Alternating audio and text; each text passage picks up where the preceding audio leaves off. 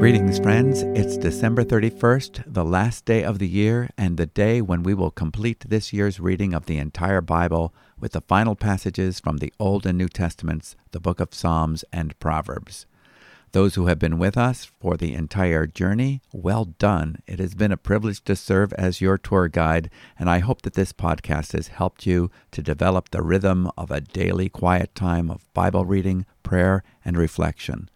And for those of you who subscribe to our written commentary, we hope that we were able to help you connect with God's global mission as we have prayed for the spread of the gospel throughout the world. At the end of this podcast, I want to give special thanks to our producer and all those who've contributed to the One Year Bible Tour Guide podcast throughout the year. But right now, let's get started in our reading from the Old Testament book of Malachi and the New Testament book of the Revelation of Jesus Christ. We are starting with the book of Malachi, chapter 3, verse 1, and I'm reading from the English Standard Version. Malachi chapter 3 Behold, I send my messenger, and he will prepare the way before me. And the Lord whom you seek will suddenly come to his temple, and the messenger of the covenant in whom you delight, behold, he is coming, says the Lord of hosts. But who can endure the day of his coming? And who can stand when he appears? For he is like a refiner's fire and like fuller's soap. He will sit as a refiner and purifier of silver, and he will purify the sons of Levi and refine them like gold and silver. And they will bring offerings in righteousness to the Lord. Then the offering of Judah and Jerusalem will be pleasing to the Lord, as in the days of old and as in former years. Then I will draw near to you for judgment. I will be a swift witness against the sorcerers, against the adulterers, against those who swear falsely, against those who oppress the hired worker in his wages, the widow and the fatherless, against those who thrust aside the sojourner and do not fear me, says the Lord of hosts. Robbing God. For I, the Lord, do not change. Therefore you, O children of Jacob, are not consumed. From the days of your fathers you have turned aside from my statutes and have not kept them. Return to me, and I will return to you, says the Lord of hosts.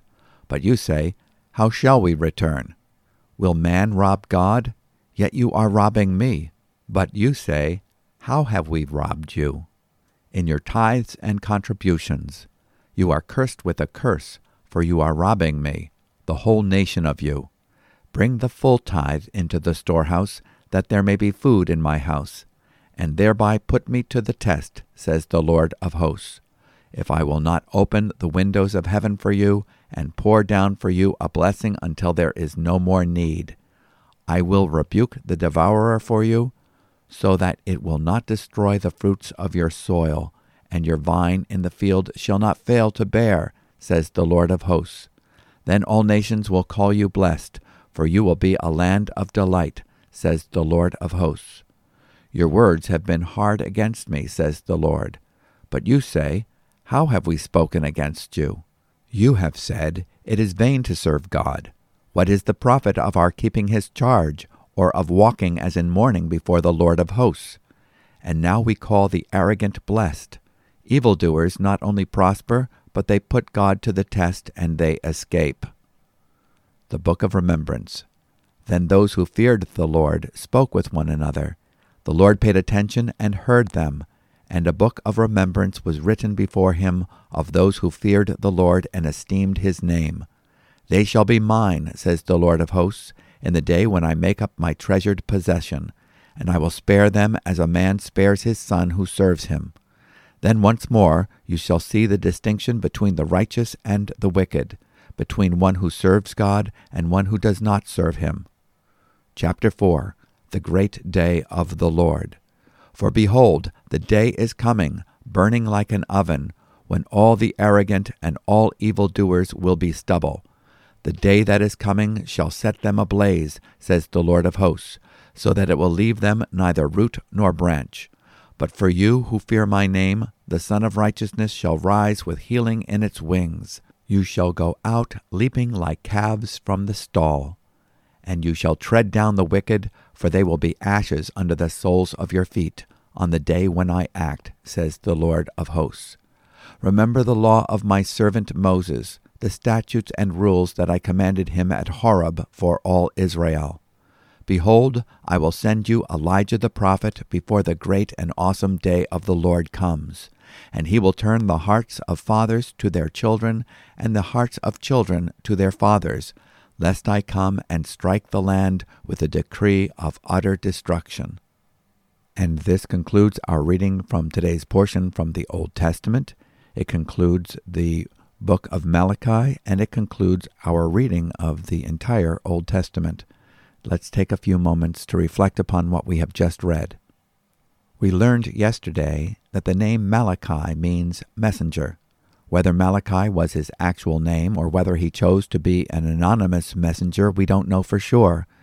Malachi was not a common name. In fact, we have no record of anyone else in the Bible being named Malachi. As far as we know, Malachi is the last prophet giving the last message to Israel before 400 years of silence that will not be broken until John the Baptist, prophesied in chapter 3, verse 1, will herald the arrival and prepare the way for the Messiah. In this short book, we have more direct words from God in proportion to narrative than any other of the biblical prophets. Notice how much of what is written is actually in quotes as directly from the Lord. The exiles who returned to Israel rebuilt the temple and repaired the wall, hoping their nation would be restored according to God's promise as a light to the nations and the joy of the whole earth. But as the years passed, nothing changed. They were still dominated by foreign rule and would be for centuries to come Persians, Greeks, and Romans. This hope deferred made their hearts sick. A spiritual disease set in. Worship and obedience to the one true God was no longer their delight. At best, it was their duty. Their mindset was to put in the minimum requirement. What is the least amount of money I should tithe? What is the least amount of participation required to be considered a member of the faith community? There were no more episodes of rallying to build under the preaching of Haggai and Zechariah. There were no more leaders challenging them to action like Ezra and Nehemiah. The Messiah had not yet come. The glory of the Lord had not yet risen upon them as predicted by their prophets. The temple was no longer special in their minds people settled down to their immediate materialistic and domestic preoccupations. They just didn't care. They did not see engagement with divine revelation and obedience to God's commands as being worth the effort. Malachi's goal is to wake God's people up and cause them to see their poor spiritual condition. They think they are worshiping God, but in reality they are just going through the motions. Their worship, their efforts, and their offerings are half hearted. In the Lord's eyes, they are contemptible. Malachi warns them if they don't care to draw close to God, He will not draw close to them.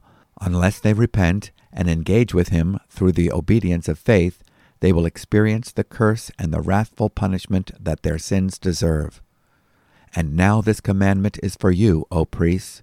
If you do not listen, and if you do not take it to heart to give honor to my name, says the Lord of hosts, then I will send the curse upon you, and I will curse your blessings, and indeed I have cursed them already, because you are not taking it to heart. Malachi chapter 2 verses 1 and 2. Will a man rob God? Yet you are robbing me. But you say, How have we robbed you? In tithes and offerings. You are cursed with a curse, for you are robbing me, the whole nation of you. Bring the whole tithe into the storehouse, so that there may be food in my house, and test me now in this, says the Lord of hosts, if I will not open for you the windows of heaven, and pour out for you a blessing until it overflows. Malachi chapter 3, verses 8 through 10. One sign of spiritual sickness is a loss of sensitivity. Malachi exposes that they are living in denial. When he presents them with the facts that they are indifferent to God's love and unthankful for his favor, they protest. How have we been indifferent? How have we shown contempt for your name? In chapter 1, verse 6. Malachi exposes their half heartedness by pointing to their giving little attention to what concerns God. he predicts that one day the Gentile nations will show far greater respect for him than they do, in chapter 1, verses 11 through 14. The Lord says that he has made himself known as their creator, in chapter 2, verse 10, and as their covenant partner, their husband. As they have broken faith with him, they have broken faith with their spouses, in chapter 2, verses 14 through 16. The breakdown in their relationship with God soon affected their marriages and home life. Spiritual malaise leads to moral malaise. It is in this context that we hear the Lord say, I hate divorce, in chapter 2, verse 16. The outworking of their disregard for God led to their disregard and violence toward their fellow man, in chapter 2, verse 16. The people of Israel have grown apathetic, waiting for the Messiah. The prophet reminds them that God has not forgotten his promise to Israel. God's delays are not denials. He will fulfill his promise. Behold, I am going to send my messenger, and he will clear the way before me. And the Lord, whom you seek, will suddenly come to his temple, and the messenger of the covenant, in whom you delight, behold, he is coming, says the Lord of hosts. Malachi chapter 3 verse 1. The first and second comings of Christ are in view. The first coming will be announced by John the Baptist, who will cry out in the wilderness, Prepare the way for the Lord. After a long period of silence, he will call Israel to humble themselves, receive the word of God, and repent. We also have the second coming of Christ in view. In the first coming, God comes as a merciful Savior. In the second coming, he comes as Judge. Then I will draw near to you for judgment, and I will be a swift witness against the sorcerers, against the adulterers, and against those who swear falsely, and against those who oppress the wage earner in his wages, the widow and the orphan, and those who turn aside the alien and do not fear me, says the Lord of hosts. Malachi chapter 3 verse 5. The Lord makes his plea, Return to me, and I will return to you. What about you? Are you in a state of denial? Has apathy crept into your soul? Are you just going through the motions? Do you see participation in corporate worship as a mere duty? Are you looking to put in just the minimal amount of effort to still appear to be a Christ follower? Does your financial support of God's work reflect that you want His name to be honored above all? The Lord Himself gives a word to Israel, and there are applications for us. We may not be under the law of the tithe as were the people of Israel, but our participation in God's purposes mentally, emotionally, physically, spiritually, and financially will reflect the truth of our spiritual condition. Bring the whole tithe into the storehouse, so that there may be food in my house, and test me now in this, says the Lord of hosts, if I will not open for you the windows of heaven, and pour out for you a blessing until it overflows. Then I will rebuke the devourer for you, so that it will not destroy the fruits of the ground, nor will your vine in the field cast its grapes, says the Lord of hosts. All the nations will call you blessed, for you shall be a delightful land, says the Lord of hosts. Malachi chapter 3, verses 10 through 12. The Lord hears their protests. They have said, It is futile to serve God. How has God shown love to us? Where has our worship brought us? What did we gain by all our years of service? In contrast to those who join in complaints against the Lord, in Malachi chapter 3 verses 14 and 15, there are those who know the blessing of true fellowship. Malachi chapter 3 verse 16. Their names are recorded in God's book. Then those who feared the Lord spoke to one another, and the Lord gave attention and heard it. And a book of remembrance was written before him for those who fear the Lord and who esteem his name. They will be mine, says the Lord of hosts, on the day that I prepare my own possession and I will spare them as a man spares his own son who serves him. So you will again distinguish between the righteous and the wicked, between one who serves God and one who does not serve him. Malachi chapter 3 verses 16 through 18. The day of the Lord is spoken of in Malachi chapter 4 verse 1. It is a day of judgment. For some, it will be a day in which they are consumed by God's wrath. For others, it will be a day of victory and joy. It will be a day of healing, salvation, and triumph over their foes. But for you who fear my name, the Sun of Righteousness will rise with healing in its wings, and you will go forth and skip about like calves from the stall. Malachi chapter 4 verse 2. What kind of day will it be for you? God makes a distinction between those who are made right with him through faith in Christ Jesus and those who do not. God will send his messenger and accomplish his work of reconciliation. He will restore the hearts of the fathers to their children, and the hearts of the children to their fathers, so that I will not come and smite the land with a curse. Malachi chapter 4 verse 6. As he sent his messenger John the Baptist to prepare for his first coming, he promises to send Elijah before the great and awesome day of the Lord in chapter 4 verse 5. So the Old Testament ends with the word curse to highlight that apart from the intervention of the great messenger, Jesus Christ, that is our end. But God, who is rich in mercy, made sure that Malachi's last word would not be God's last word, for he has not forgotten his promise that all the nations of the earth would be blessed by Abraham's seed. God's word is good. His word would be made flesh and would dwell among us. He is the fullest word, the final word. May every heart prepare him room. As we have just read the conclusion of the Old Testament, let us now move on to the conclusion of the New Testament, the final chapter of the book of the Revelation of Jesus Christ, Revelation chapter 22. The River of Life. Then the angel showed me the river of the water of life, bright as crystal, flowing from the throne of God and of the Lamb through the middle of the street of the city. Also, on either side of the river, the tree of life with its twelve kinds of fruit yielding its fruit each month. The leaves of the tree were for the healing of the nations. No longer will there be anything accursed, but the throne of God and of the Lamb will be in it, and his servants will worship him.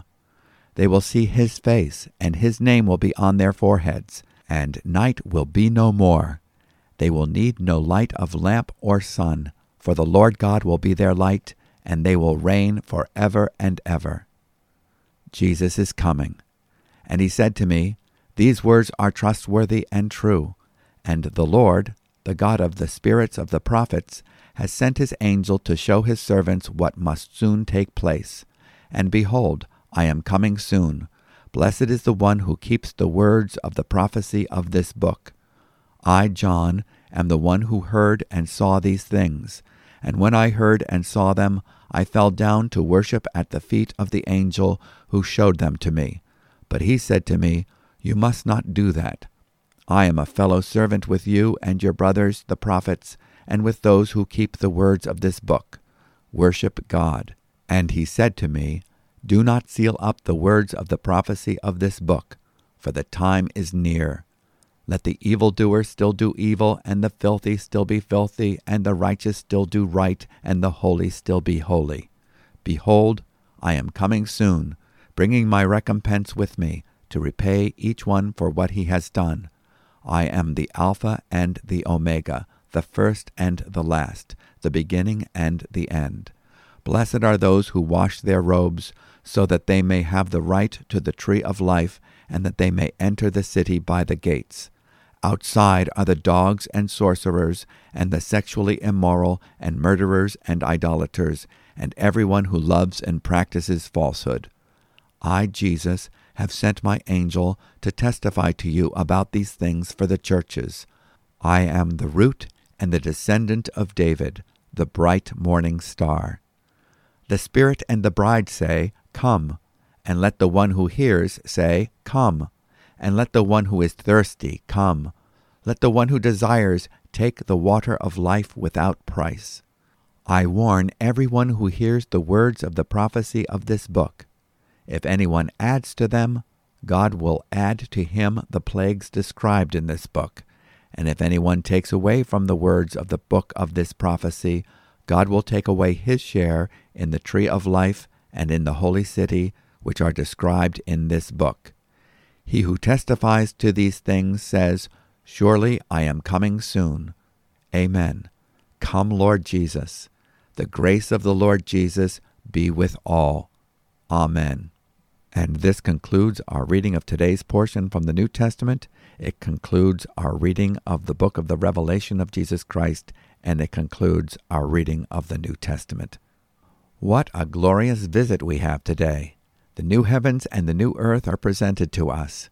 The angel shows John the river of the water of life as clear as crystal, flowing from the throne of God and of the Lamb. Notice that the single throne is shared by the members of the Godhead. The life of the enthroned sovereign Godhead is central to all commerce. The life giving water flows down the middle of the great street. His life is the main street. His life is our source of supply and our place of interaction. His life brings forth its variety of fruit. Notice one tree of life is mentioned, and yet it appears on both sides of the river. The tree produces twelve crops for the twelve months. The number twelve symbolizes his people, twelve tribes, twelve apostles. Christ is enough for his people.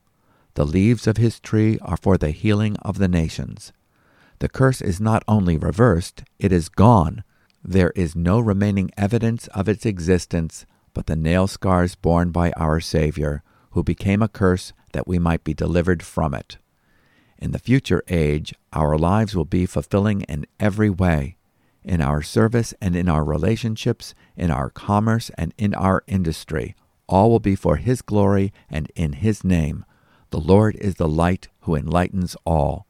Three times we hear Jesus saying in this chapter, I am coming soon. Revelation chapter 22, verse 7, verse 12, and verse 20. John is told that the book of the revelation of Jesus Christ is authoritative, final, and to be read today because the time is near chapter 22, verse 10, and verses 18 and 19. People's natures will be revealed as condemnable or holy based on whether or not they are identified with Christ by faith in Revelation chapter 22, verse 11. Unrepentant sinners will have no place in this royal city, Revelation chapter 22, verse 15, but only those who have come to faith in the blood of the Lamb, in chapter 22, verse 14. Yet the invitation call goes out throughout the church age. How appropriate that this book of blessing ends with an invitation to salvation.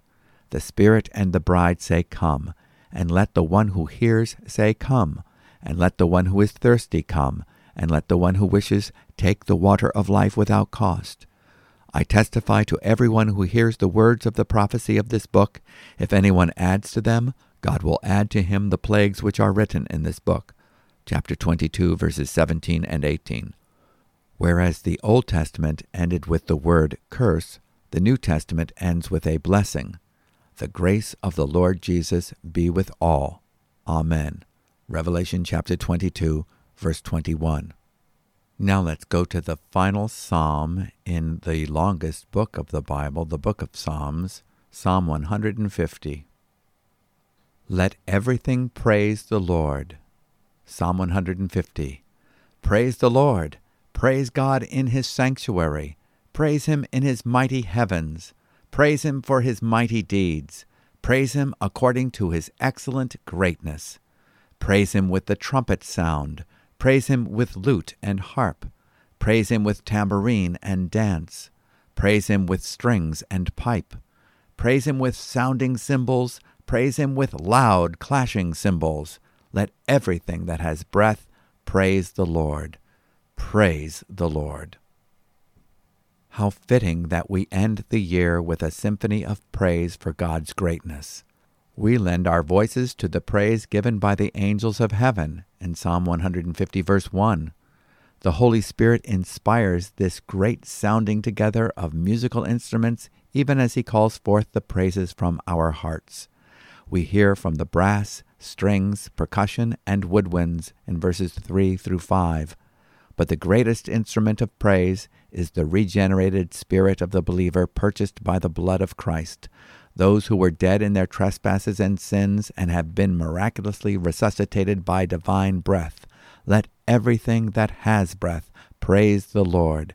Praise the Lord. Psalm 150, verse 6 as we have read the conclusion of the Old Testament and the conclusion of the New Testament and the conclusion of the book of Psalms, now let's read the conclusion of the book of Proverbs, Proverbs chapter 31, verses 25 through 31.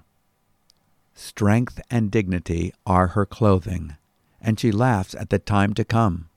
She opens her mouth with wisdom, and the teaching of kindness is on her tongue. She looks well to the ways of her household, and does not eat the bread of idleness. Her children rise up and call her blessed, her husband also, and he praises her. Many women have done excellently, but you surpass them all.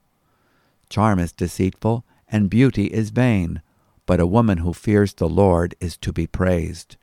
Give her of the fruit of her hands, and let her works praise her in the gates. And this concludes the book of Proverbs. The noble woman described in Proverbs chapter 31 demonstrates a spirit controlled temperament and a deep trust in the sufficiency of God's grace. Her godly character is of greater value than her outward charms.